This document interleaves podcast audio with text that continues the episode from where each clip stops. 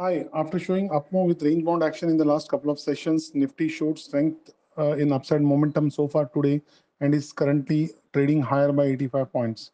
Nifty opened today on a slight positive note, shifted later into a sustainable upside bounce till now. New all-time high was formed at 15,946 and Nifty is currently trading near the highs. The advanced decline ratio continued with positive note and is currently at 1020 versus 882 with neutral at 72 at 1227 pm.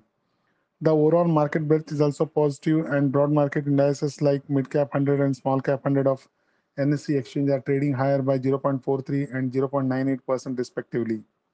Sectorally, banking, IT, metal sectors have moved up while automobile, media and pharma sectors have slipped into minor decline as of now. Stockwise, HCL Tech, L&T and Tech Mahindra have moved up while ONGC, Eicher and Coal India are currently trading higher.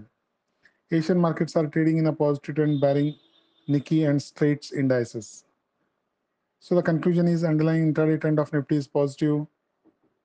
Having moved above the crucial over, overhead resistance of around 15,915 levels, there is a higher possibility of a sustainable upside breakout of the larger range by today's or by next session.